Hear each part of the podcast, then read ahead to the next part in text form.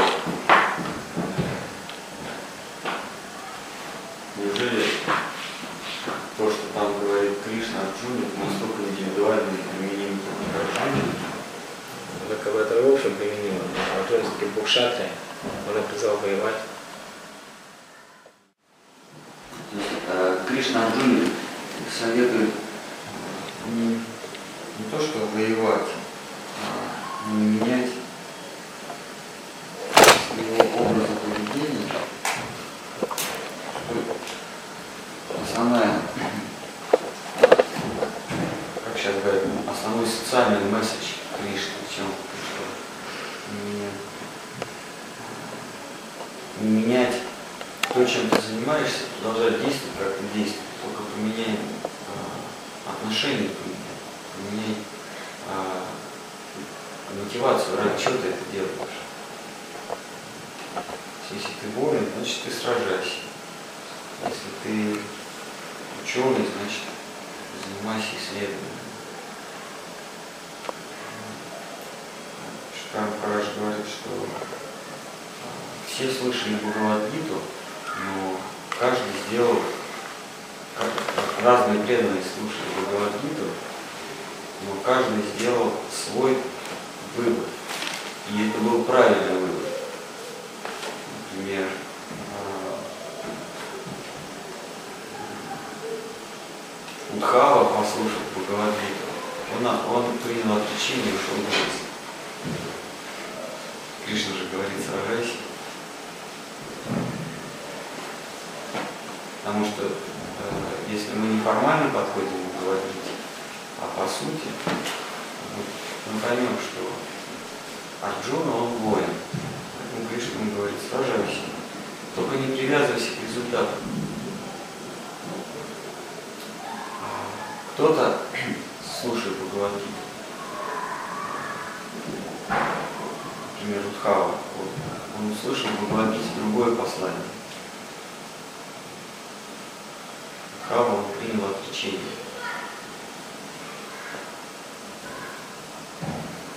То, что там, то, что Кришна говорит Бхагавадгите, это довольно универсальный а,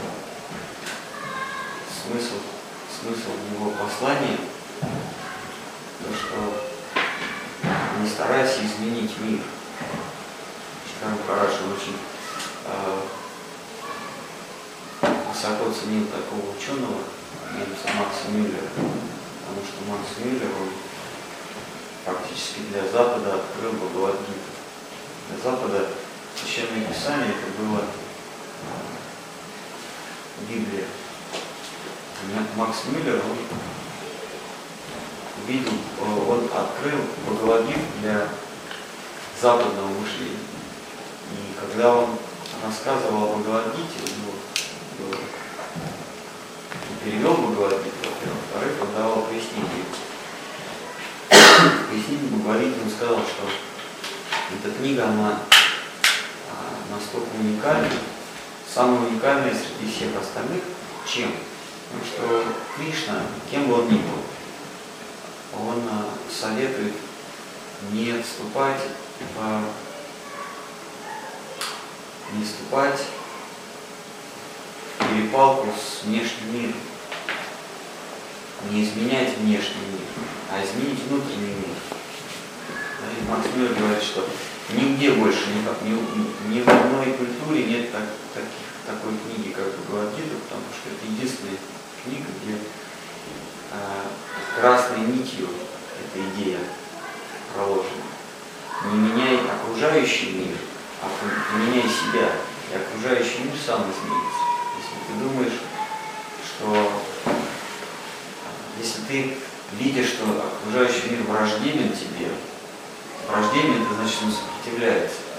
А это все это видят, потому что иначе мы бы жили так, как, как хотели, а мы вынуждены э, смириться с какими-то обстоятельствами, с какими-то внешними обстоятельствами.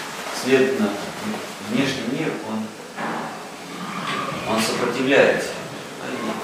Кришна говорит, если видишь, что этот мир сопротивляется, если этот мир враждебен, не старайся мир поменять, поменяй себя, и тогда все, все ты увидишь, что, он, что этот мир гармоничен.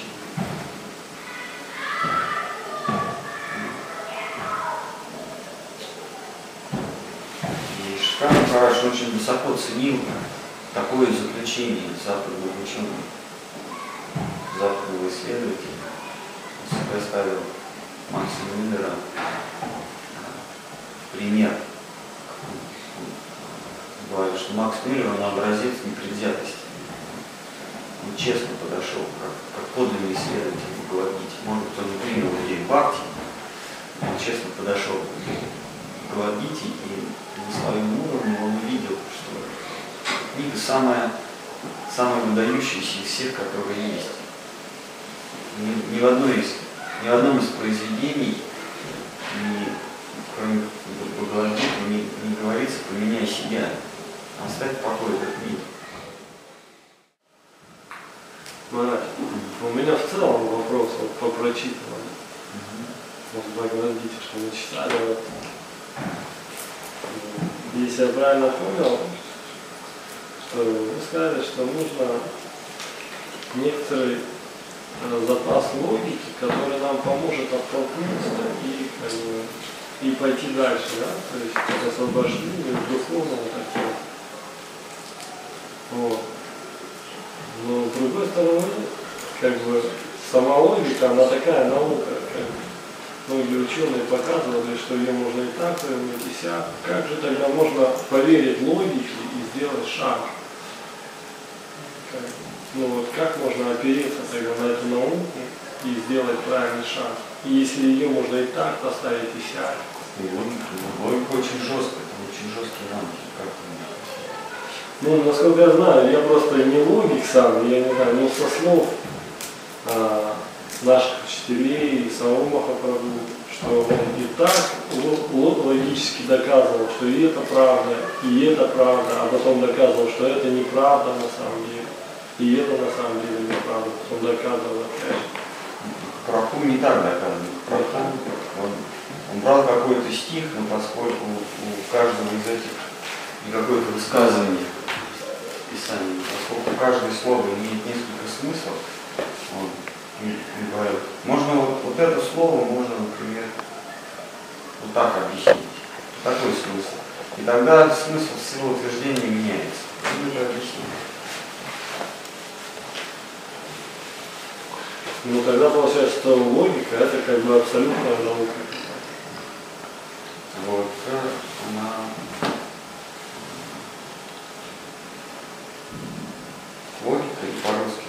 смысл это чрезвычайно полезная вещь. Что значит абсолютно? Она нас может, с помощью логики мы можем а, прийти к выводу, что существует абсолют. С помощью логики. С помощью логики, если мы видим грязь, то с помощью логики можно заключить.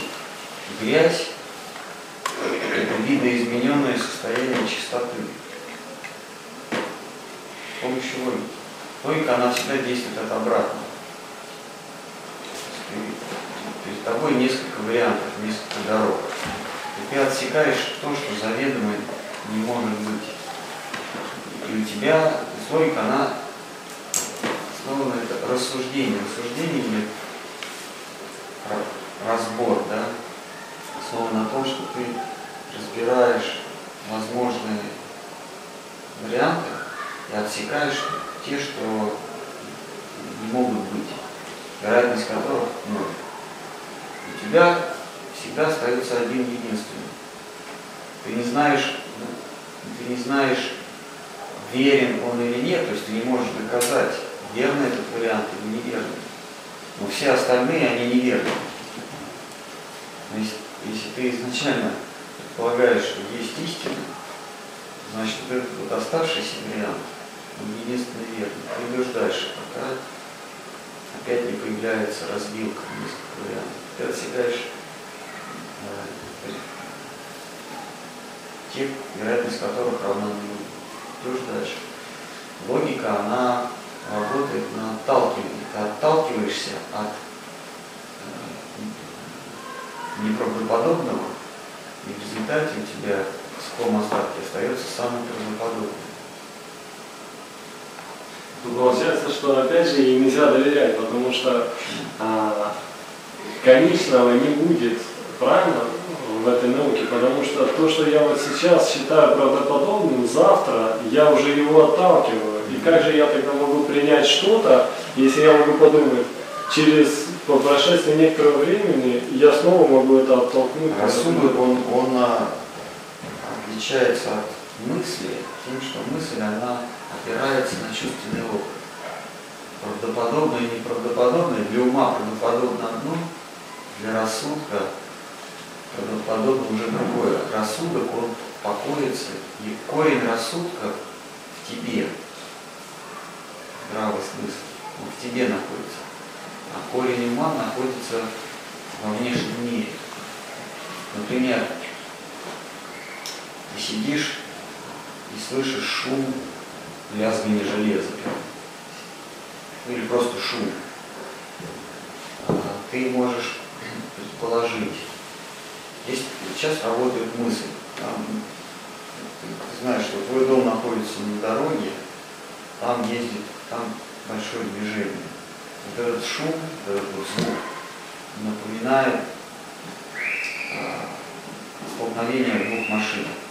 С большой долей вероятности на улице произошло ДТП, да, дорожное происшествие, авария произошла. Вот эти рассуждения, и ты говоришь, там на, на улице произошла авария. Скажем, в 99 случаях ты прав. Но здесь ты опираешься не на здравый смысл, а лишь на чувственный опыт. Если ты опирался на здравый смысл, ты, ты бы сказал, я не знаю, что произошло. В этом цена логика. Что она в сухом остатке оставляет, а, а, она отсекает самые неправдоподобные.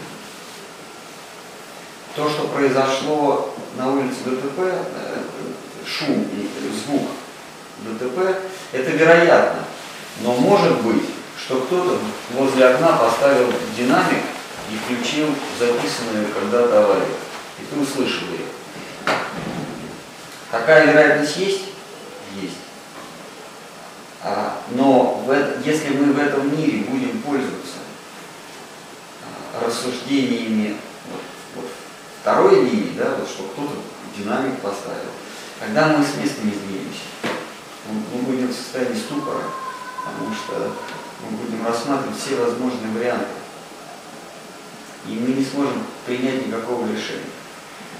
Но логика, она не для этого мира. она говорит вообще все, что угодно возможно. Единственное, что я могу утверждать, произошел шум. Там, машины столкнулись, кто-то мне динамик поставил, или у меня в ушах зазвенело. Я знаю, это шум. Вот. То есть логика на тебе. Если ты логик, думаешь, я не знаю, что, во-первых, может быть, ты никогда машин в жизни не видел, ты, ты вообще даже не поймешь, что это такое. Лязг какой-то. Машины, ты, ты никогда не видел машины. Если ты видел, тогда ты уже в область опыта выходишь. Я видел машину, вот так они сталкиваются. А если ты даже никогда не видел, как они выглядят, даже не догадаешься, что произошло. Но если ты логик, ты скажешь, это произошло. Может быть, это шум у меня в голове. Что же из этого следует? Я есть. В чьей голове шум? В моей. Значит, я существую. И дальше, если, то есть логика, она, она от самых-самых истоков отталкивается. И первый вывод логики – это то, что я существую. Даже если я сомневаюсь, существую я или нет, значит я существую. Дальше ты делаешь вывод. Если я существую, значит я значит то, что я наблюдаю, это не я. Я нахожусь за гранью своего наблюдения. Я есть, но я не могу понять, кто я такой. Вот. И ты в конце концов приходишь к пониманию, что у тебя есть некий источник. Потому что ты э, обязательно наталкиваешься на какой-то барьер в своих рассуждениях или в своих действиях. Что-то тебе мешает, следовательно. Существует некая сила, которая сильнее тебя. Это чистая логика. Если бы я был всемогущий, то я бы сделал все, что хотел. Я бы смог познать все, что хочу. И все подчинялось бы мне. Но я вижу, что я не всемогущий, я не могу понять ничего. Какой-то шум в голове, а я даже не знаю, что это такое. Значит, что-то сильнее меня. Если что-то сильнее меня, значит, я не единственный в мироздании. Я не один. Значит, есть некая сила, которая противоречит, противодействует. Это чистая логика. Ты понимаешь, что эта сила, она выше, чем я. Раз она способна мне противостоять, значит, она выше, чем я.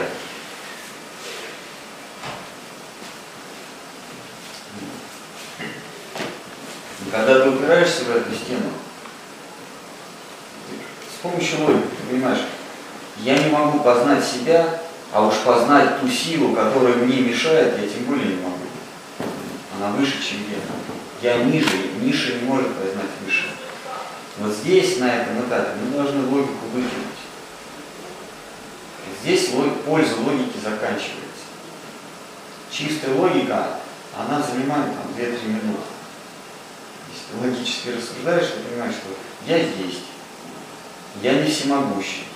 Следовательно, у меня есть некая противодействующая сила, она сильнее меня. Если я не всемогущий, сколько бы я ни пытался ее познать, я ее не познаю, потому что она сильнее меня. Если она не захочет, чтобы я ее познал, я ее никогда не познаю, она сильнее меня. Но как мне с ней связаться? Только верой помощью веры, поверить. Вот здесь ты логику должен выкинуть. Но, но до, до этого момента ты, ты должен пользоваться логикой, должен пользоваться смыслом, потому что это единственная точная, точная наука, которая существует в этом мире. Логика – это математика, а физика – это опыт, экспериментальная физика. случайно называется экспериментальная или опытная физика. Все выводы об этом мире, они основаны на чувственном опыте. А логика, она не основана на чувственном опыте. Она основана на идее чистого сознания. В этом разница. Разум, будхи и манас, ум.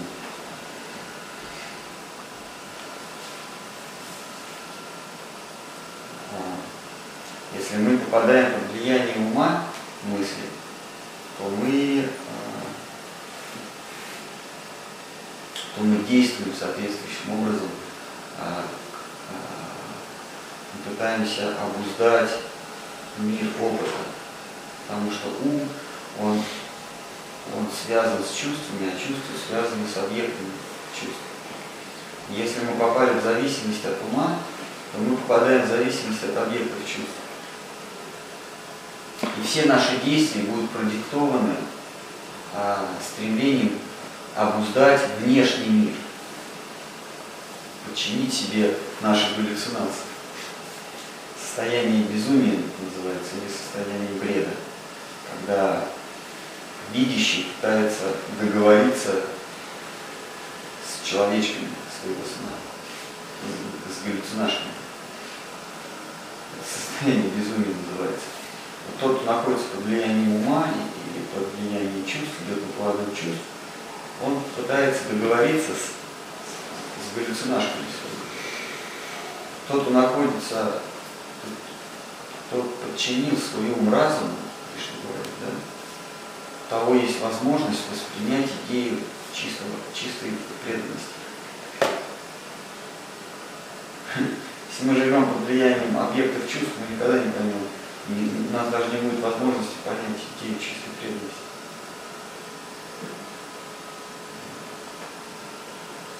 Соответственно, если а, мы ведомы чистым рассудком, разумом, то мы действуем иначе. Мы уже а, не пытаемся подчинить себе объекты чувств. Мы пытаемся избавиться от объектов чувств, выйти из зависимости, то есть обрести свободу. Как Сарасвати такую говорил, мы под свободой понимаем не то, что обычно Из той понимаем. двери прозрачно. В материальном мире под свободой понимается свобода для чувств. Правильно? Да. А Сарасвати такой говорил, мы под свободой понимаем свободу от чувств. Свободу от чувств можно обрести с помощью здравого смысла. Поскольку мы в нашем состоянии, мы не можем пользоваться здравым смыслом, потому что волны ума, волны чувственного опыта, они постоянно перехлестывают Мы попадаем в зависимость от, чувств. Например, нам кажется что-то красивым. Мы говорим, вот она, красота. И мы уже забываем, хотя здравый смысл нам диктует, что красоты в этом мире нет. Мы говорим, ладно, как же нет? Вот, вот красота. Мне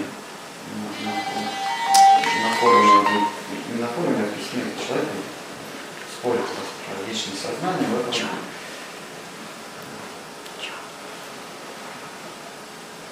говорить.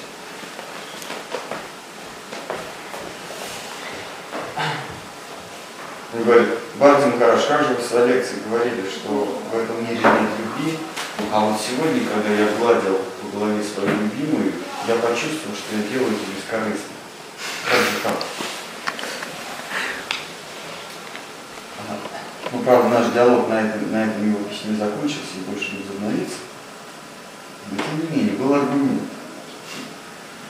Но если мы пользуемся здравым смыслом, здравым смыслом, мы поймем, что в, этом мире нету красоты, потому что э, к красоте существует три вида отношений.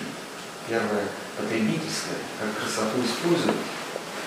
Второе – равнодушное. А третье – можно красоте служить. Материальный мир, он по определению состоит и по определению материальный мир населяют те, кто хотят красоту употребить, использовать свою выгоду. Поэтому здесь не может быть красоты, потому что красота, она предназначена для служения. Она сама по себе, абсолют сам по себе и для себя. Господь живет не для нас, а для себя. удовлетворяет наши потребности, не входит в его замысел изначально. Вот. Так вот, материальный мир населяют те, кто хочет употребить красоту. Поэтому ее здесь нет. Она, она становится сразу уродливой. Но вдруг мы говорим, как же так? Я же гладил волосы своей любимой. Я почувствовал, что я, я это делаю бескорыстно.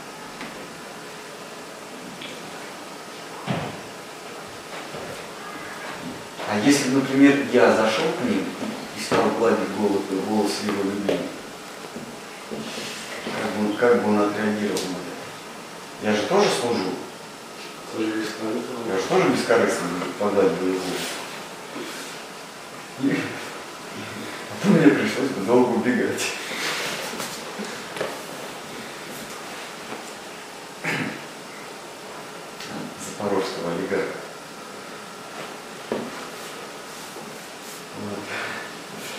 Запорожья, да?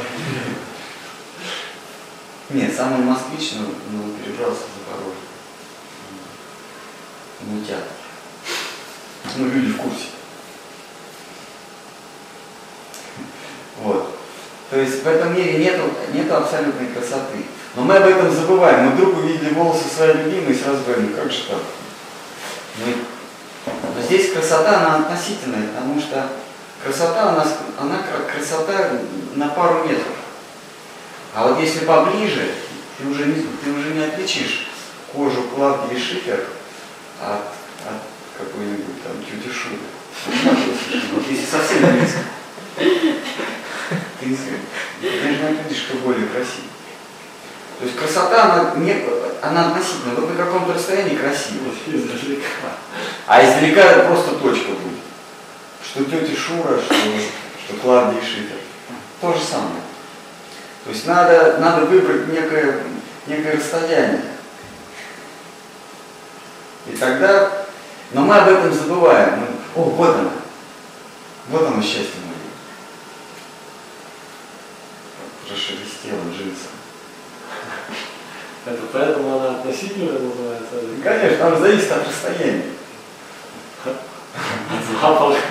От расстояния зависит. Слишком близко уже некрасиво, потому что там уже поры, жировые выделения, гормоны какие-то. Слишком далеко вообще ничего не видно. А Кришна тогда как же? А Кришна он абсолютен. А что мы его не видим тогда? Закрыли глаза. Во-первых. Во-вторых, он не желает быть видимым. Потому что, собственно, мы не так его хотим видеть. То есть Кришну, если поближе рассмотреть, Кришна, он от всего остального отличается тем, что э, просто чтобы о нем подумать, и говоря о том, чтобы его увидеть, чтобы о нем подумать, нужно, чтобы он этого захотел. Представляете себе, есть кто-то, о котором мы не можем подумать, если он этого не хочет. Вот дает, а? ну, первый раз так. А? Только, только на первый раз, а потом думает, сколько лет. О Кришне. А чтобы думать о Кришне, достаточно почитать источник вечного наслаждения. И, и Кришна уже голове у нас. Когда захотим, тогда и подумаем. Но я имею в виду, когда он тебе уже покажется разок, тогда ты уже думай о нем, сколько хочешь. Не. Каждый день. Вот такой вот. Гениальность, да? Гений, он же ждет, он один раз гениальный не зашло, и он все, вечно начинает уже писать гениальные произведения. Так же и Кришна. Вы сказали подумать, подумать же можно вспомнить его образ. Нет. Почему же нет? Потому что это не, не он будет. Это будут твои галлюцинашки новые. Не, ну можно вспомнить его образ какая Нельзя вспомнить. Он обладает такой таинственной природой, что его вспомнить нельзя, если он не хочет, чтобы ты его вспомнил. Вот любой предмет, вот я увидел микрофон, отвернулся. Я, когда захочу, я могу о нем подумать и вспомнить. а Кришны нет. Вот если он не захочет, то они даже вспомнить не смогут. Хотя есть толкователи, они говорят, если вспомнить о Кришне момент смерти, то ты придешь к Кришне. Так толкует. Ну, люди в курсе. Знаешь, что я говорю? Люди в курсе. Они брать не будут. Они говорят, думайте о Кришне. А- Думайте о Кришне в момент смерти. И тогда попадете в его небесное видение. Божественное видение. А почему существует это А высказывание? наши учителя говорят, мы даже подумать о нем не можем, если он этого не захочет. Вот дает. Это все равно, что ты не можешь прикоснуться э, к чему-то, что, что передвигается быстрее тебя, потому что он все время удаляется. Ты не можешь, ты не можешь прикоснуться, ты не можешь понюхать собственный ум. Чувствами своими не можешь э, прикоснуться к уму. А ум может подумать о чувствах. Ум может прикоснуться к чувствам. А чувства не могут под- э, прикоснуться к уму, потому что ум находится за гранью а, а, юрисдикции чувств, за, за гранью, по ту сторону а, сферы деятельности чувств ум находится. Нос может понюхать запах, глаз может увидеть свет, рука может прикоснуться к поверхности. Но ум не обладает ни запахом, ни поверхностью, чувством бессильным. При этом ум наш, он может думать о чувствах. Мы в уме можем себе представить а, ухо или глаз. Можно представить. С другой стороны, чувства могут прикоснуться к объектам чувств, к поверхности. Рука может прикоснуться к поверхности, а поверхность не может прикоснуться к моей руке. Вот если я этого не захочу, поверхность никогда к моей руке не прикоснется. Почему? Потому что чувства, они, они стоят над объектами чувств. Но чувства не могут прикоснуться к уму. Ну, правда, есть толкователи, они говорят, надо бить башмаком собственный ум.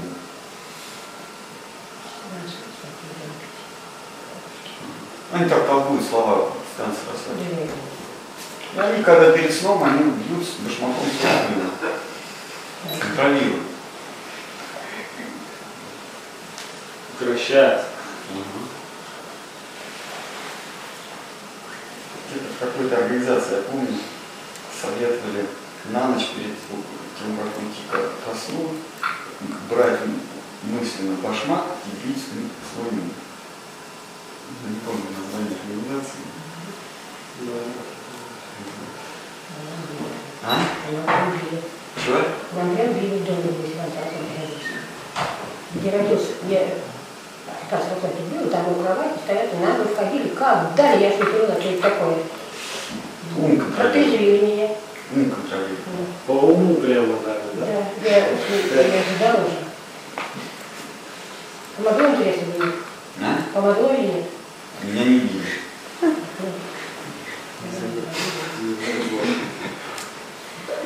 Ну, повезло, это точно. Помогло или не помогло, не повезло. Вот. Так вот, а рассудок, ум не может подумать о рассудке. Рассудок может рассудить. Есть ум. А ум не может представить себе рассудок. Ум, ум- ум чем занимается? Он представляет. Он создает образы, рисует образы. Образы все время меняются. Знаете, в детстве были такие планшетки, там э, таким карандашиком вводишь поверхность по пластику, потом эту поверхность отделяешь, и уже ничего не видно. Вот ум, он рисует такие картинки. Вот ум может нарисовать любую поверхность, запах может быть для нее представлен. Да, мы можем, не видя, не видя апельсина, мы можем представить себе запах апельсина. Где этот запах? Он же не в пространстве э, молекулы апельсинового запаха летает. А, а как же мы чувствуем запах апельсина? В уме. Ум нарисовал картинку, за, э, запаховую картинку. И мы сразу оп, чувствуем клубнику или банан. А вы, кстати, Махарадж, Поэтому, например, э, те, кто знает, как держать в какой руке вилочку для омаров, они говорят, не говорите пошлости за столом. Почему? Не говорите об испражнениях за столом. Почему? Может аппетит отбить. А, Запаха-то нет. Почему? Потому что, потому что в уме картинка нарисовать запаха. И сразу уже не хочется. Вот эстеты, да, которые умеют девушки для омаров держать, они говорят, не надо нам напоминать, потому что наш ум будет рисовать картинки какие-то. И поэтому бедному поручику Ржевскому деваться нет. Он только хочет раскрыть свое сердце, он говорит, не надо. Потому что у эстетов ум начинает рисовать что Вот. Так вот, ум не может, он ум может нарисовать любой, любой предмет чувственного опыта, который некогда, некогда был нашим опытом. Если мы не знаем, как никогда не испытывали запах апельсина, мы никогда не, мы не сможем в уме представить себе, как он пахнет. Если мы не видели этот апельсин, мы никогда не сможем его себе вообразить. Ум рисует картинки нашего опыта. Но наш рассудок или умение рассуждать находится за гранью ума. Поэтому ум, как бы ни старался, он не может представить себе этот рассудок. Поэтому всякие разговоры о том, что такое рассудок, тем более, что такое сознание, они бессмысленны, потому что мы-то, мы думаем-то умом, а ум не знает, что такое сознание. Так вот, рассудок может сказать, есть ум. Вот сейчас мы рассуждали, рассудок нам сказал, есть ум. И это не надо рисовать, как он выглядит, потому что тогда мы будем уже умом рисовать. Есть ум, есть чувство, есть объекты чувств. Вот. Над рассудком стоит душа, или я, чистый я, которая пользуется рассудком как инструмент. Вот. А рассудок, он может рассудить, почему, почему говорится о пользе логики. Логика может рассудить, что есть я, но с помощью логики нельзя увидеть это я. Все, здесь кончается способность рассуждать. а где же связь тогда? Что это? Ну, вы сейчас привели вот эту градацию, что а, низшее не может а, получить опыт о высшем. Да. И вдруг более низший рассудок, он может рассудить, что есть душа, Что есть связь. Ну, а он только и делает, что рассуждает, есть ум или нет ума. правильно? Да. Это же его работа. А, Почему он тогда делает вывод, что есть душа? А рассудок не делает вывод, что есть душа. Рассудок делает вывод, что он ограничен. Мы с помощью рассудка можем сделать логический вывод, что я ограничен, что где-то заканчивается область э, рассуждений, где-то заканчивается. Это мы можем сделать с помощью рассудка. Рассудок может сказать, вот есть граница, и дальше рассудок может сказать, если есть граница, то за границей что-то существует.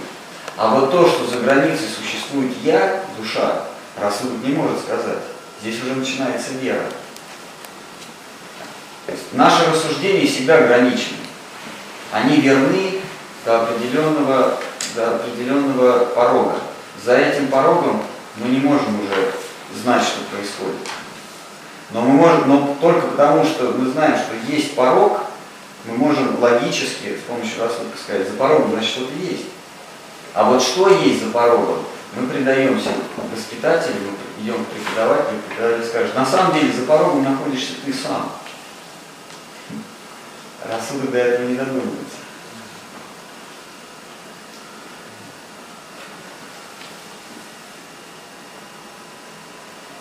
Вот.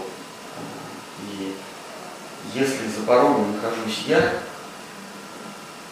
а, а я, если мы, мы принимаем это уже на веру, рассудок ограничен, за гранью рассудка я, душа. А душа, она ограничена тоже, потому что если бы она была всемогущей, она бы могла все сделать. Она бы тогда до этого порога не дошла. Всемогущий, для нее не существует порога, правильно? Значит, за гранью души тоже что-то находится. Господь. Правильно? ну, Господь, ну, некой высшей силы. Ну, теоретически, да, должен быть кто-то такой. Если есть граница, значит за границей что-то есть. Если бы за границей ничего не было, значит не было бы границ. Если бы за границей было ничто, то и границ не существовало. Ну, да. Если я ограничен, значит, что-то есть выше меня. И этому можно только служить предаться.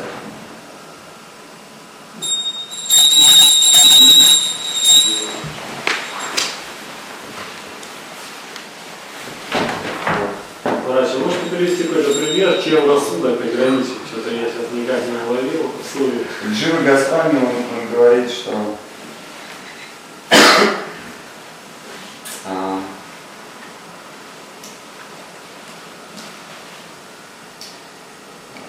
мы все ищем чего-то, а не все мы ищем счастье. Если мы до сих пор не смогли его найти, значит счастье находится вне зоны нашего влияния. Следовательно, то, что вы когда-то называли Богом, или вы называли предметом поклонения, это есть счастье. Но если вы не можете обрести счастье, значит счастье находится на, на недосягаемой для вас высоте. Вам остается только смириться и предаться. Красота. Все мы ищем гармонию. Гармония, красота и счастье – это одно и то же.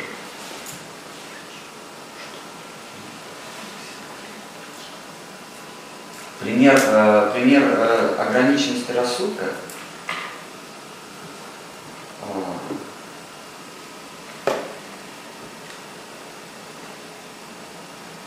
Помощью рассудка я могу сказать, что я есть. Но, но сколько бы я ни рассуждал, я не могу определить, кто я. С помощью рассудка я могу сказать, что я ищу счастье. Но я не могу никогда сказать, как оно выглядит с помощью рассудка. Потому что опыта не было, да, ум, в смысле, не нарисует никакую Да, мы пользуемся только умом. Но тут больше ум даже причастен, а рассудок в чем может быть ограничен?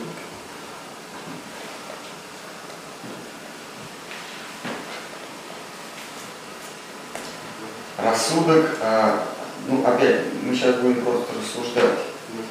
А, рассудок а,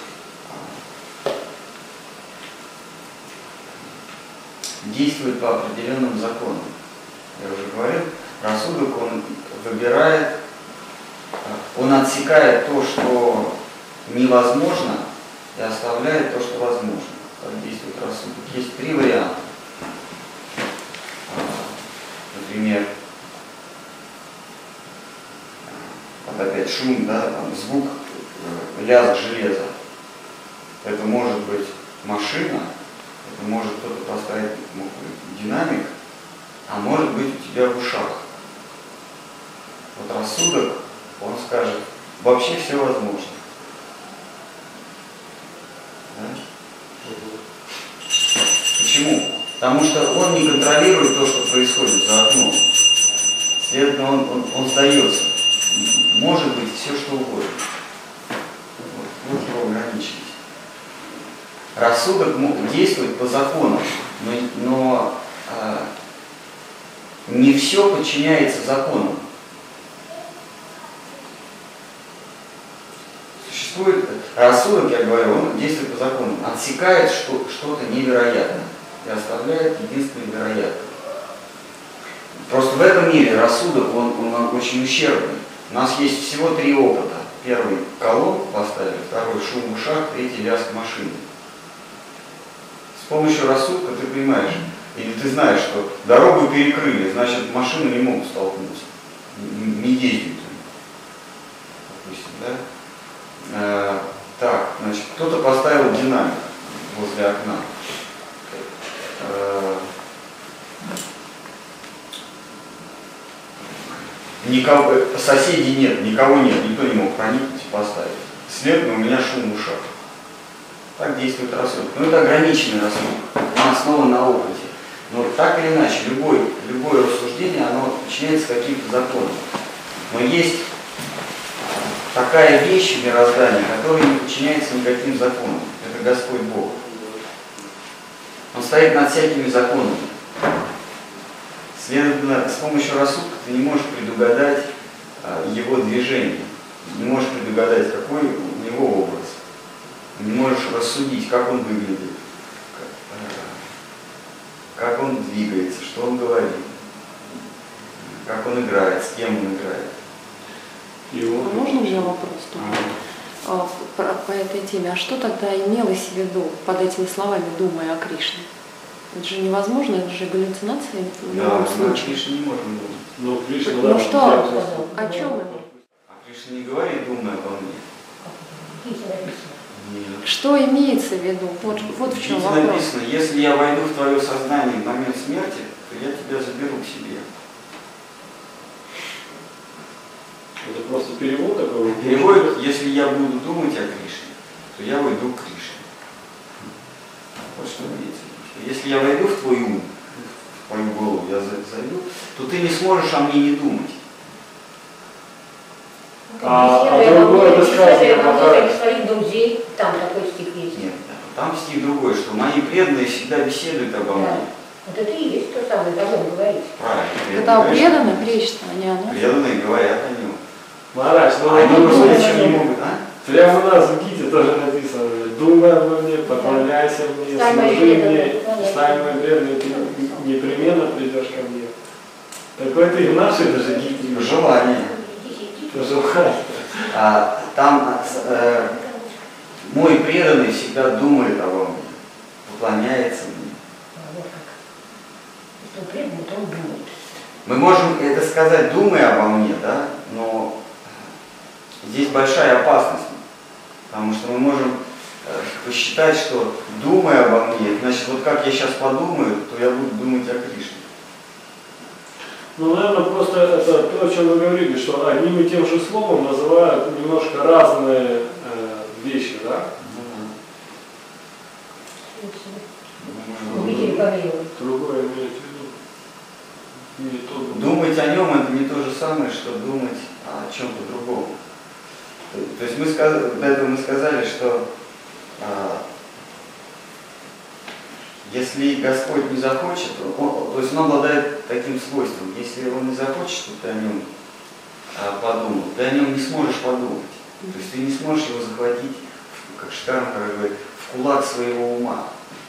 Как он говорит, как Кришну нельзя поймать в- вот в кулак руками, так же его нельзя поймать в кулак ума.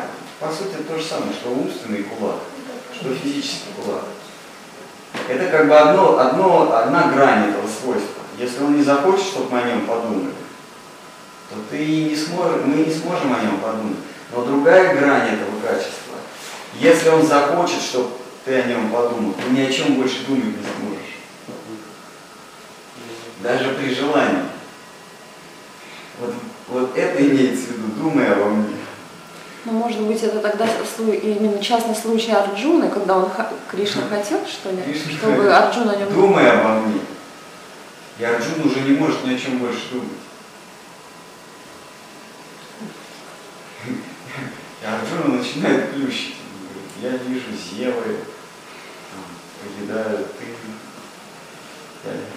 Я, я ни о чем больше думать не могу. В конце Гиты Санджай говорит, всякий раз, когда я вспоминаю величественный облик Господа, меня охватывает паника. А, а, а он больше ни о чем вспоминать не может. Паники Санджая. Вот это имеется, думая обо мне, не то что, ну ладно, думай обо мне. Это, в нашем понимании думать это, захотел, подумал, захотел, не подумал. Желательно, конечно, это думать о, о чем-то течение жизни, а в конце жизни вспомнить, подумать о нем. Это самое, для нас это самое желательное, правда? Что о нем думать, когда, что о нем сейчас думать, когда можно подумать в конец смерти? Главный экзамен сдать. Что сейчас учиться? Можно же экзамен сдать. Вот беда в том, что даже если мы будем тренироваться, в некоторых организациях они говорят, надо тренироваться думать о Кришне, Потому что на экзамене ты точно сможешь о нем подумать. Вот тебе раз среди ночи, вот экзамен, то есть смерть, раз, там, ты хоть себе все входящие бесплатные с мобильных, да? Опа. То есть так заучил, что раз сразу о Кришне подумал. Главное научиться думать. И, такой вот, я сам выбрал этот путь. Да, помните рекламу, как там? Думаю, правильно. Да, такой Костя Дзю, да? Такой, я сам выбрал этот путь и думаю, что он правильный. Боксер что-то он там рекламирует. Под, то ли подгузники, то ли туалетную воду. Вот такой, знаете, на ринге сидит. Может быть, это, может быть, Господь имел в виду а, так как о- нем, как о, святом имени, так как он от него не отличен. Если мы будем поклоняться, служить. Но Ну, это вообще сах- сахаджи предста- а представление о том, что я могу о нем подумать, когда захочу. Подумать о нем, когда мне нравится, Сахар. понравилось, подумал, не понравилось. Есть более важные дела. Что сейчас думать? Главное потом вспомнить. Вот Кришна говорит, что если, если я войду в твое сознание, то ты даже ни о чем другом думать не сможешь. Ахайтуки, апратихата, два качества. Первое, а, он непреодолим. То есть, если он не хочет, ты не сможешь. И апратихата, если он хочет, ты ничего сделать, ты тоже ничего не сможешь противостоять этому. Два качества Шримад Бхагаватам. В первом стихе, во втором стихе Шримад когда описывается, когда э, э, Исадева описывает качество абсолютной истины, он приводит два основных. Ахайтуки и апратихата. Если она не захочет, чтобы ты приблизился, ты не сможешь. Но если она захочет, чтобы ты приблизился, ты не сможешь от нее удалиться. Апратихата, непреодолимые. Слово непреодолимое имеет два, два значения. Непреодолимое ты не можешь приблизиться к ней, если она не хочет. И непреодолимое ты не сможешь убежать от нее, если она тебя притягивает. В этом смысле, думай обо мне. Кришна говорит, думай обо мне. Тогда, на самом деле, если так разобраться, то пропадает смысл высказывания шлоки. Зачем говорить, если он так, я захочу, ты и так будешь обо мне думать. Что за наставление такое? Чтобы мы не пытались своим умом его представлять. От обратного уже просто. Да, Чтобы мы не пытались в уме его себе представлять. Иначе мы будем э, думать о индусе с дудочкой. То есть он говорит другими словами, не думай обо мне, и говорит словами, думай обо мне. Не думай умом обо мне. Не пытайся меня поймать умом. Может, имеется в виду вот святое имя Махарадж? Это же сложная материя. Не, не, не, ну что, Харинам, Гурудев нам дает святое имя Ну да. Следовали этой практике, поклонялись, пытались служить святому имени. Может быть, в момент смерти просто ты в жизни практикуешь это в момент смерти. В момент смерти. В жизни ты практикуешь святое имя. И в момент смерти, смерти практикуешь святое имя. Ну а так пропадает вообще смысл всей шлоки. Хараш, ты слушай, слушай, человек дело говорит. Не, нет, на самом деле мы должны прикопаться. Ну да, потому что думая обо мне, в смысле, в смысле не думая обо мне никогда тоже так же.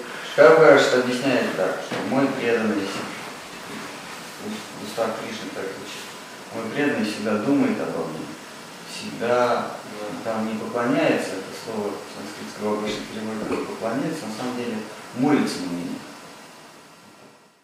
Кому же они молятся? О ком же они все время думают? На кого они молятся?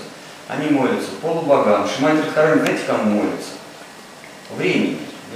Для, нее Бог время. Она, она приходит в храм и, и свечку ставит времени. Она молится полубогам каким-то, небожителям они молятся.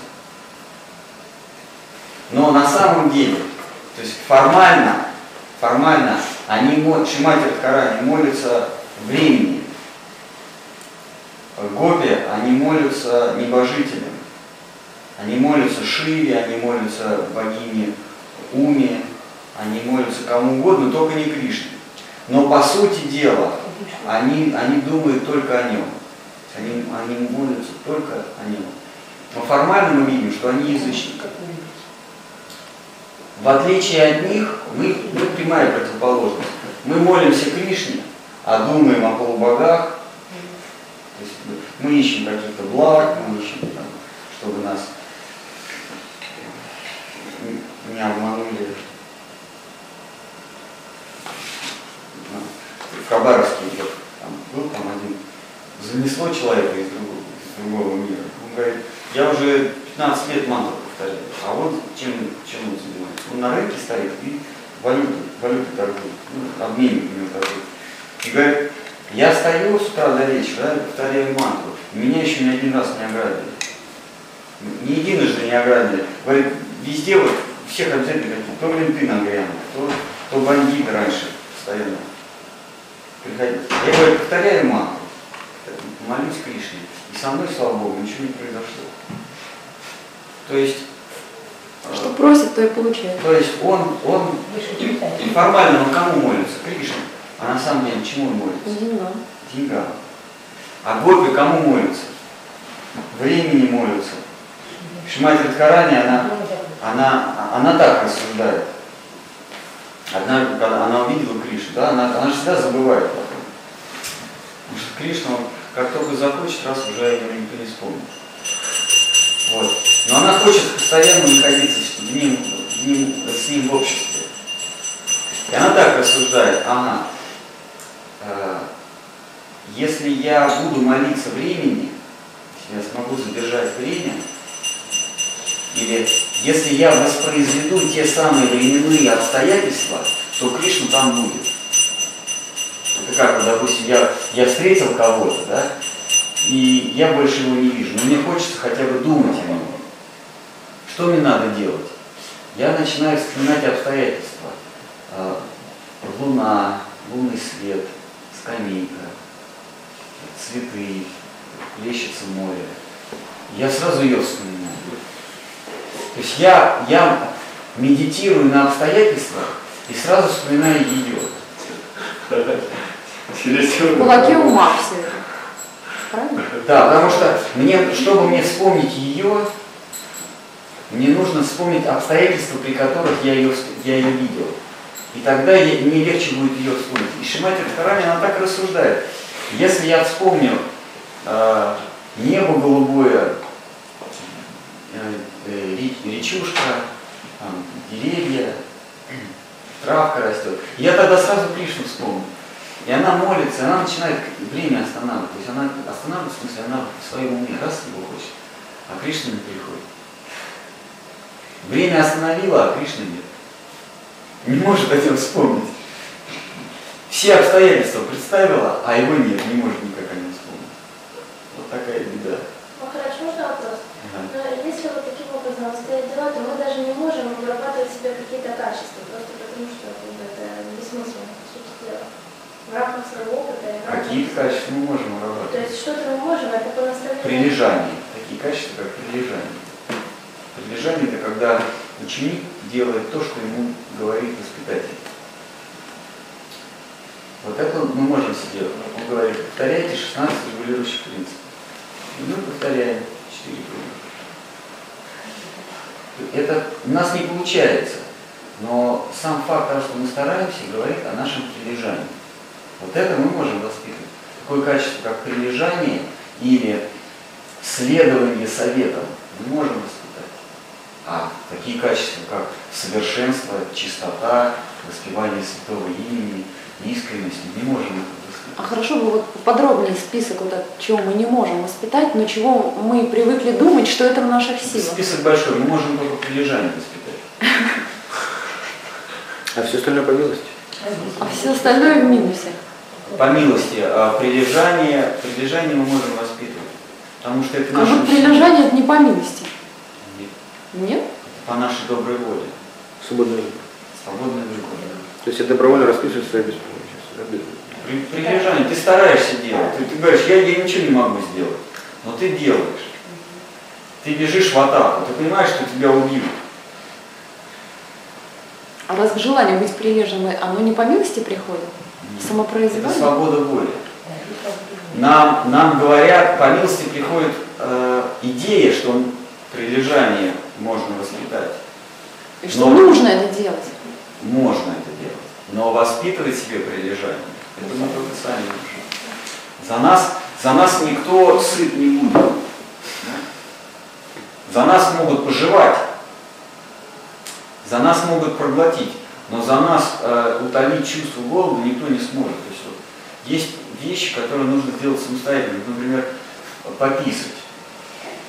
Никто за нас пописать не сможет. Даже если ты, если у тебя миллион слуг, и ты самый большой диктатор в этом мире, писать ты должен сам.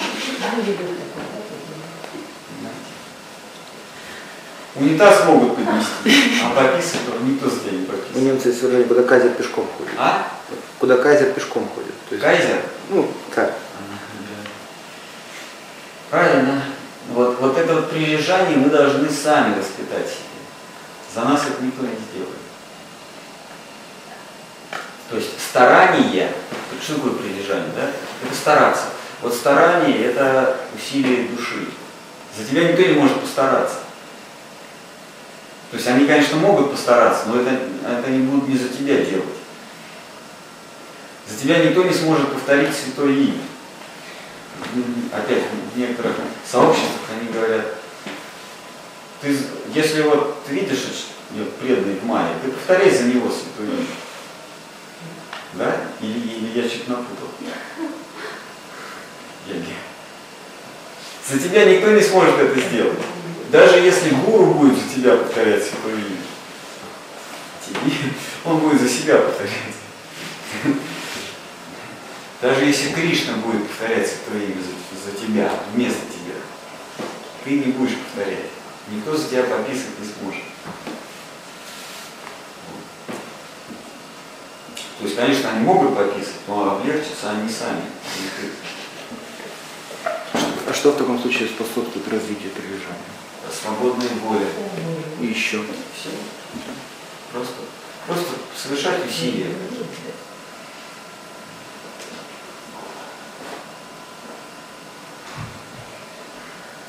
Ну, все зависит от, от, от воли свыше, все зависит от милости. Но прилежание зависит от нас. Усилия на, это наши, а все остальное его. Чтобы встретиться с ней, ты можешь, ты должен прийти в условленное место. А вот придет ли она в это место, это уже от тебя не зависит. А вот то, что ты сможешь прийти, или попытаешься прийти, это зависит только от тебя.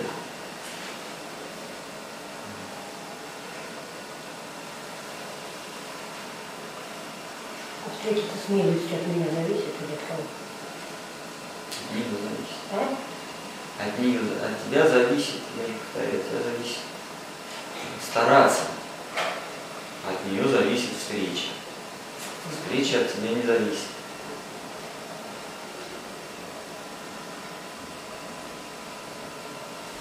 Сама решит, меня.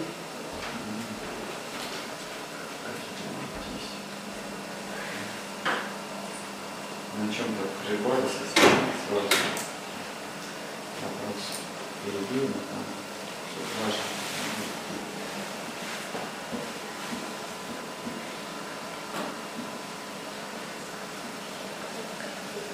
Может дальше Гиту почитаете? А куда дальше? Уже полдевятого. Сейчас А корм. вчера также начали полдевятого. Форма Как раз вот так на полчаса все, там, где остановились. Я ради этого пришла. Чего вы? Я говорю. Читали дома. Я думаю, читали. Вот так читали И так эволюцию. 20 лет. Эволюцию сознания. Да.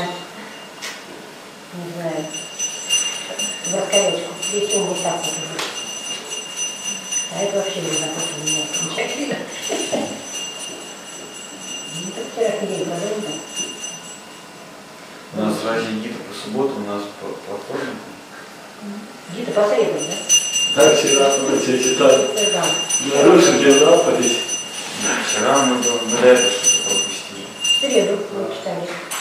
Это когда не успел повторить 16, то завтра повторяешь 16, плюс еще сколько не успел повторить вчера. Спасибо, все хорошо.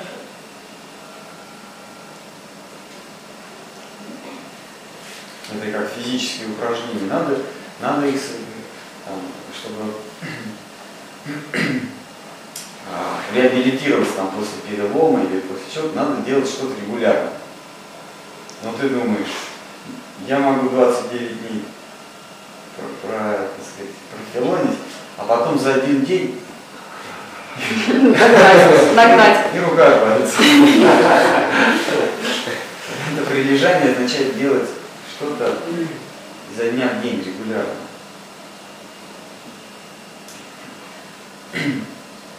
Как с едой. Месяц не ешь, потом раз съел. Все, забылись. Копишь, копишь, раз все съел. А чё? Главный же результат. Есть надо каждый день. А надо? Да? Что сказал? Сейчас можно вообще без воды. В Логите сказано. Сейчас я не. Вот есть женщина, без воды и еды 4 года живет. А сейчас мужчина вообще 12 лет. Ну, времена наступили. Так, такие люди есть. Я не знаю, кого слушать.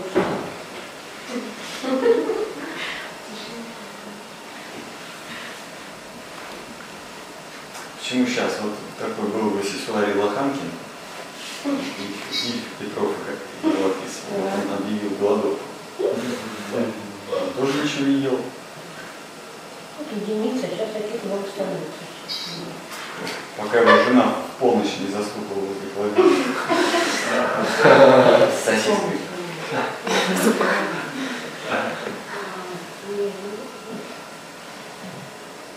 А у меня вот тумбочка стоит в спальне, она тоже 4 года не ест. Я просто, я с ней знаком 4 года. Вообще не ест, не пьет. А, Такое объяснение, да? Такое объяснение, да?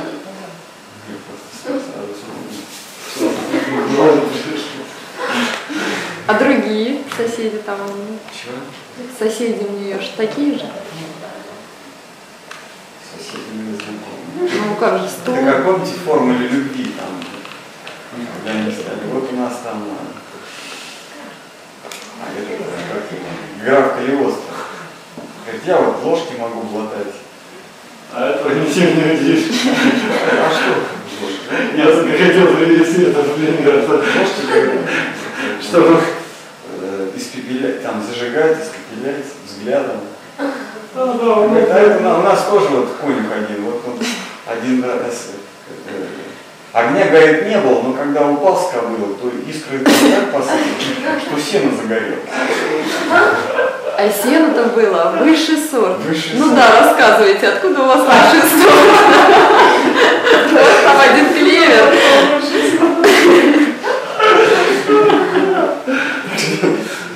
Ой, Ну что, ничем не пробьется, потому что... четыре года не едят. Да там не только доктор, там вся компания. Да, это У нас тоже тумбочки не едят четыре года. Нормально?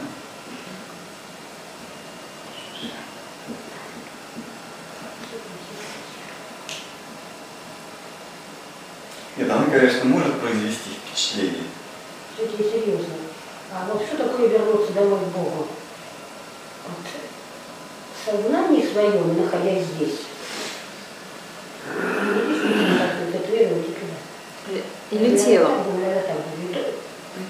Что, что, что?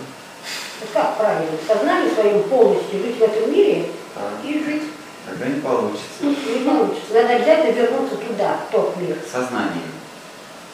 Вот не сознание, не сознание, а вообще покинуть тело, а уйти туда. Так в любом Так случае не это, получится. есть, так это и есть сознание. Покинуть тело. А находясь в этом А, мире, изменить все в своем сознании невозможно. Что значит находясь? Находиться в этом мире, это значит э, быть сознанием в этом мире. Ты же, ты же сознание. Находиться в этом мире, это, это значит э, внимательно приглядываться к событиям этого мира. Кто четыре года не ест и не пьет? Если твое сознание обращено на почет, власть, деньги, то ты уже в этом мире находишься.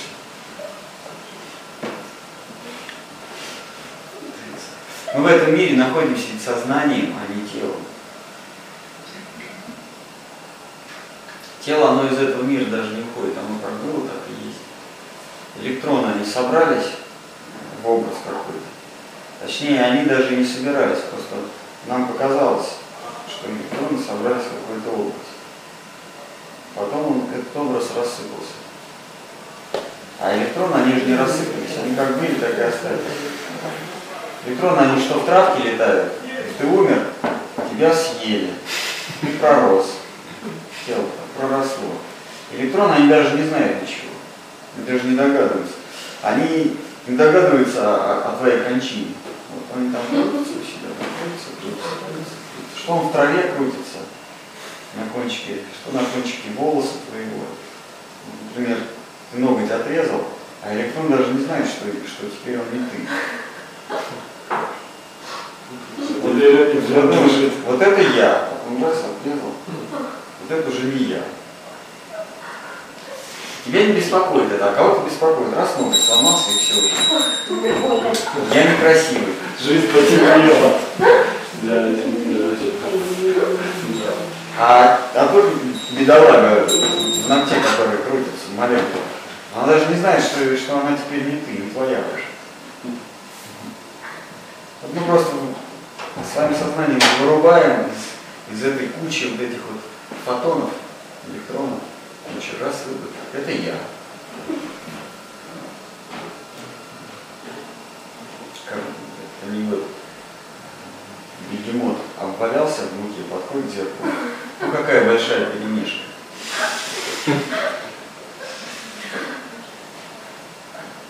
Вот мы тоже обвалялись в корысти, смотрим, ну какая большая перемешка.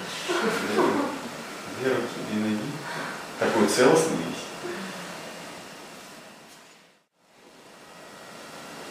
Вот мы остановились на том, что а, логика, она подчиняется закону. А,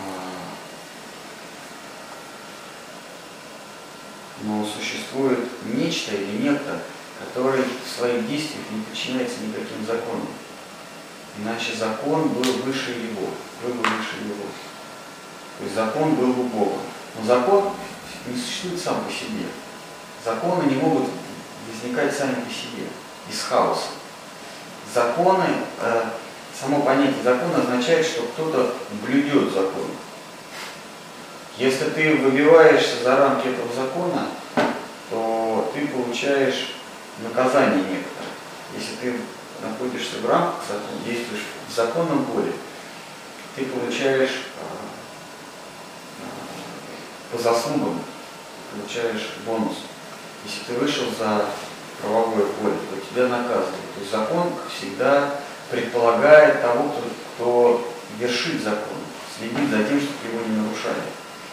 Вот тот, кто вершит закон, он находится, не подчиняется закону. Президент или царь, он устанавливает законы. Если ты следуешь этим законам, ты получаешь от него благо какое-то, дары. Если ты, если ты нарушаешь его, установленный им закон, то тебя наказывают. Кто наказывает? Сам он, кто этот закон установил. Но при этом сам вершитель закона, он не подчиняется законам своим, потому что он стоит над законом. Царь он над законом. Курить нельзя, а он курит. Например, да? Потому что он над законом. Вот. Вот логика, она подчиняется закону. А Господь, Он не подчиняется закону. Следовательно, логи, логикой его нельзя понять. Мы можем понять только то, что подчиняется законам логики. А, То есть, чтобы а, понять это, значит возможность предугадать следующий шаг, да? как это себя будет вести, что значит понять. Например, а, я, я понимаю событие какое-то. Это означает, что я а, понимаю, как оно будет развиваться. Вот. Но Господь, а, он, он развивается не по закону, он может в, любой, в любую секунду пойти против закона, как, как угодно. То есть нам не на что опереться в размышлениях о Господе. Шкар Махарадж говорит, почему нельзя подумать о Господе? Потому что нам не на что опереться. Он всегда другой. Если что-то крутится, например, мы можем ну, с какой-то скоростью равномерной, мы можем а, а, узнать, а, в какой точке будет находиться вот это ну, через какое-то время. Если мы знаем скорость и мы знаем время, то мы можем узнать, где будет находиться через э, находиться какое-то время вот, это вот, вот этот предмет. Но Господь, э, Он всегда действует как Ему угодно. Он не, не, не, так движется, не по прямой, он как, как угодно. Нам не на что опереться в рассуждениях о Нем. То есть мы не можем о Нем подумать, мы не можем рассуждать о Господе, потому что нам не на что опереться. Он стоит над любыми законами, в том числе законами логики. А, Отсюда идея милости. Милость, она, э, ее нельзя просчитать. Это прихоть милосердного. Из толпы он может кому-то оказать милость. Логики нет никакой. Просто захотел именно вот, вот это, наугад. Или просто оп, среди, оп, остановился взгляд. Мы не, мы не можем просчитать. Ну, соответственно, вероятность увеличить тоже. М? И вероятность там чего-то тоже увеличить. Чем бы то ни было.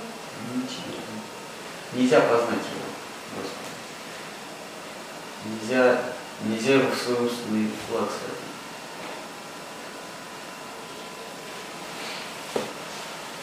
А, Логика подчиняется законам. А, Логика ограничена. Что находится за границей логики? То, что не подчиняется законам логики, правильно? Логика может познать только то, что подчиняется законам логики. Физика может познать только то, что подчиняется законам физики. Физика не может э, познать математические величины. Почему? Потому что физика, она, говорит, она не говорит 10, она говорит 10 э, столбов, там 10, 10 монет, а просто 10. Это выходит за рамки физики, потому что физика имеет дело только с опытом. Она бессильна с математикой, физикой. Логика – это чистая математика. Она тоже подчиняется определенным законам. А, а, логика, она действует а, по математическим законам или по законам чисел, ну или с, конца 20-х годов прошлого века законам множеств. Если раньше считали числами, то потом стали оперировать такими вещами, как множество. Но тем не менее, равно чисто, да? Вот. То есть э, логика основывается на математических рассуждениях всегда. Но э, есть мир, который не подчиняется математическим рассуждениям. Там, где заканчивается математика, начинается э, безумие, прихоти. Вот что хочу, то и делаю. То есть предугадать нельзя. И вот здесь уже только вера. Только с помощью веры. С помощью логики можно понять только то, что подчиняется закону логики. А что не подчиняется закону логики, мы не можем понять. там уже самодурство. И как, как ты будешь э, телодвижение самодура, как ты будешь логически просчитывать? Логически можно просчитать варианты. Там, спорт лото можно просчитать, там существует огромное количество вариантов. И можно просчитать. А, Но варианты всегда ограничены, там 6 из 49. Этих вариантов 6 из 49 или, или 5 из 36. Этих вариантов много, но они ограничены. Есть конечное число. Или, например, э, шахматных партий. Их много, но, но они ограничены, потому что 64 клетки и э, 32 фигуры. Их много, там может быть триллионы, даже может быть в нашем словаре нет вот такого количества, такого числа, но все равно это ограничено. Поэтому э, просчитать можно. А как вы будете бесконечность просчитывать? Бесконечное количество, бесконечное, не очень большое, а бесконечное количество фигур, бесконе... в, ливах, в ливах Господа, бесконечное количество фигур, бесконечное количество клеток, и все фигуры ходят, как им вздумается. Бесконечность третьей степени. Бесконечность умноженная на бесконечность, умноженная на бесконечность и так далее. Как вы это просчитаете? Как, какая здесь логика? Остается только капитулировать и погибнуть. Просто капитулировать. Что, какие расчеты? Как черная дыра. Ее нет в этом мире, но вокруг нее все крутится. Ее, ее, ее физически не- невозможно определить. Ее нельзя увидеть, потому что она ничего не отражает, из нее даже информация не вылетает. Она вне этого мира. Она не подчиняется законам этого мира. Потому что в этом мире самая большая скорость – скорость света. А в черной дыре скорость больше скорости света. Она не подчиняется законам этого мира. Но мы знаем, что она есть. Может, это выдумки? А? Математически она есть. Ее нельзя увидеть, но математически она существует. То есть на уровне логики она есть. Если наш опыт приходит в противоречие с логикой, логикой чистого разума, не, не логикой опыта, а логикой чистого разума, не основа, логикой не основана на опыте. Опыт говорит обратное, то мы должны вы- выбросить Опыт как ниже. был такой физик э, э, Хью Эллиот, он говорил, что если э, факты противоречат теории, это проблема фактов. Теория, по, теории понимал чистую логику. Вот, ну, по логике должна быть черная дыра. Потому что где-то где-то есть область, из которой уже ничего не выходит, информация никакая не летает, свет не выходит. Если, если есть скорость света, значит должна быть черная дыра. Там, где, там, где свет пропадает. Черная дыра, она не черного цвета, она ни, никакого. Потому что свет ее нельзя увидеть. Логика. Но мы, сколько бы мы ни смотрели в телескоп, мы никогда ее не увидим. Потому что это математическая величина, но она есть. Так же и Господь, Он есть, мы его никогда не увидим. Если мы будем его искать в мире логики, тем более в мире своих, своих умственных измышлений, представлять его себе на ночь. Ну а что мы представляем? Бред какой-то? Я не знаю, что там. Все люди, рисунки. Я не знаю, мультики. Вот по этому поводу я сегодня услышал, для меня новость была, что можно, оказывается, научиться любить Господа. Правда? Вот, То есть развить любилку. да. Оказывается, можно. Тренировать. Сегодня утром услышал такое. Любилку развить.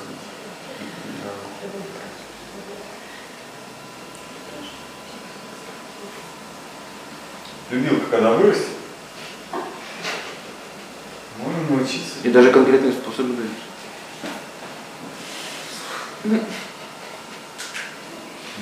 Чи- Чем практиковать? Взять, взять счастье в свои руки. Принципы садхана.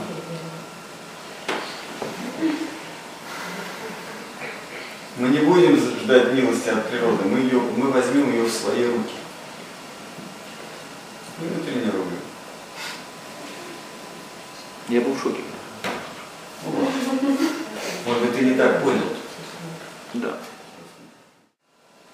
Мы путаем любовь с какими-то механическими. Как в том анекдоте. Дорогой, ты меня любишь, а чем я сейчас занимаюсь? Путаем любовь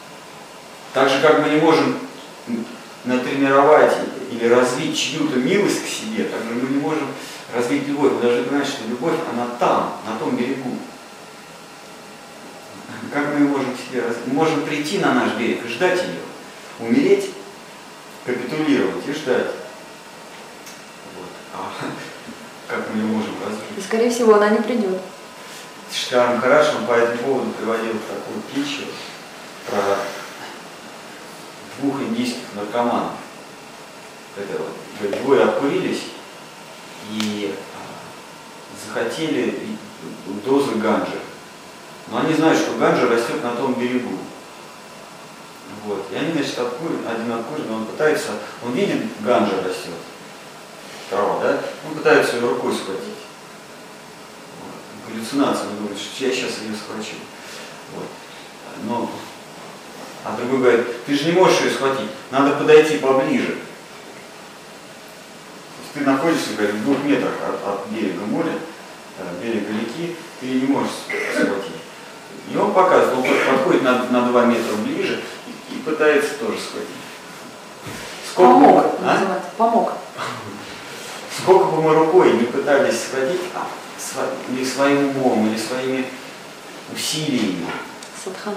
садханами, или еще какими-то практиками, она находится на таком далеком расстоянии, что мы просто не дотянем. Это как вот рука и, и- и берег Днепра. Как ты? Ты можешь, конечно, приблизиться на расстояние вытянутой руки, но это будет так, так же далеко, как будто ты не приближался. Ну что же нам делать? Быть на берегу. Потому что если лодка при- причалит, то тебя могут позвать. Если ты даже не приходишь туда, то у нас нет, нет шансов. Конечно, Шикар Гараш, он, оговаривает себя, он говорит, конечно, если она захочет, она тебя на берегу поймает. То есть она тебя поймает где-то там, вдали от берега. Ну, говорит, мы простые смертные. А, Мы, а, мы не строим из себя тех, кем мы не являемся. Мы простые смертные, потом, поэтому мы идем к самому, к самому-самому Таким образом, следуя логике, получается, милость можно получить и даже не следуя пути преданности. Да. Ну, Шкарм говорит, милость такова. Не- вообще не следуя ничему получить милость. Он говорит, ну мы простые смертные. Поэтому мы следуем. И это, говорит, а, а, они так рассуждают. Я не знаю, кого он имеет в виду. Ну, мы, мы видим, что с другими это иногда происходит, но с нами это Пусть вряд ли произойдет. Да, пусть они ждут, э, не выходя на берег, пусть они где-то там ждут милости, но мы пойдем на берег. Потому что, будучи прилежными, мы следуем за своими учителями, а учителя говорят, идите на берег.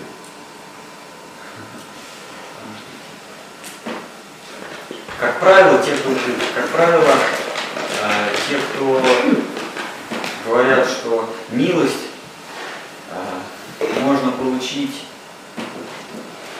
Не следует. не следует никаким правилам, не, не выходя на берег, а они имеют в виду себя. У них, у них просто свой червонный интерес. говорит, не надо ничего следовать, не обязательно ничего следовать. И дальше продолжает, вот мы не следуем. А милость получили. Они про себя, да, они про себя говорят, но Шкарм говорит, нет, мы, мы идем и ждем милости. Мы ждем милость в положенном месте, мы ее уважаем. Тем самым мы, преклон- мы как бы преклоняем перед ней колени. Мы не ставим ей, ей условия, что захочешь, придешь ко мне куда, куда надо. Мы идем сами, мы, мы делаем максимум, что можем. Мы, мы приближаемся как можно ближе к ней, на самую кромку берега. При этом знаешь, что если она не захочет, она нас не возьмет. Милость или любовь. Как мы можем развить любовь? Это абсурд. Любовь не развивается.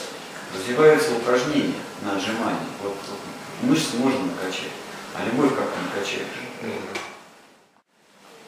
Те, кто говорят, что милость можно заполучить где угодно, они, как правило, а, не стремятся к ней. И на то она и милость, она может и к ней прийти даже, если не стремятся. Либо хотят привлечь к себе. Хотят привлечь Чтобы- к себе. Может, конечно. Никто ни- нигде не запрещает. Но мы считаем, что милость это уже, что нас позвали хотя бы к берегу. Вот она милость. Она уже пришла. Мы были не на берегу, мы были в самой гуще леса материальных наслаждений.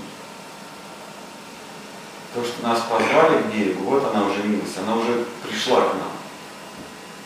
И поэтому сидеть дальше, ждать, когда придет какая-то милость, она уже пришла. Чего ее ждать? Она еще раз придет, позовет на берег. Потом плюнет и не А, а мы скажем, захочешь, еще раз придешь.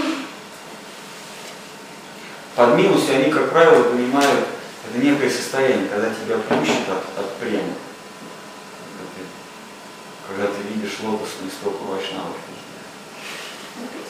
Это они под милостью. Милость, когда сказали, иди сюда, вот она милость, иди на берег. Мы говорим, не, не, берега нам не надо. Нам надо сразу вот из чаще материальных наслаждений сразу на, на тот берег давай.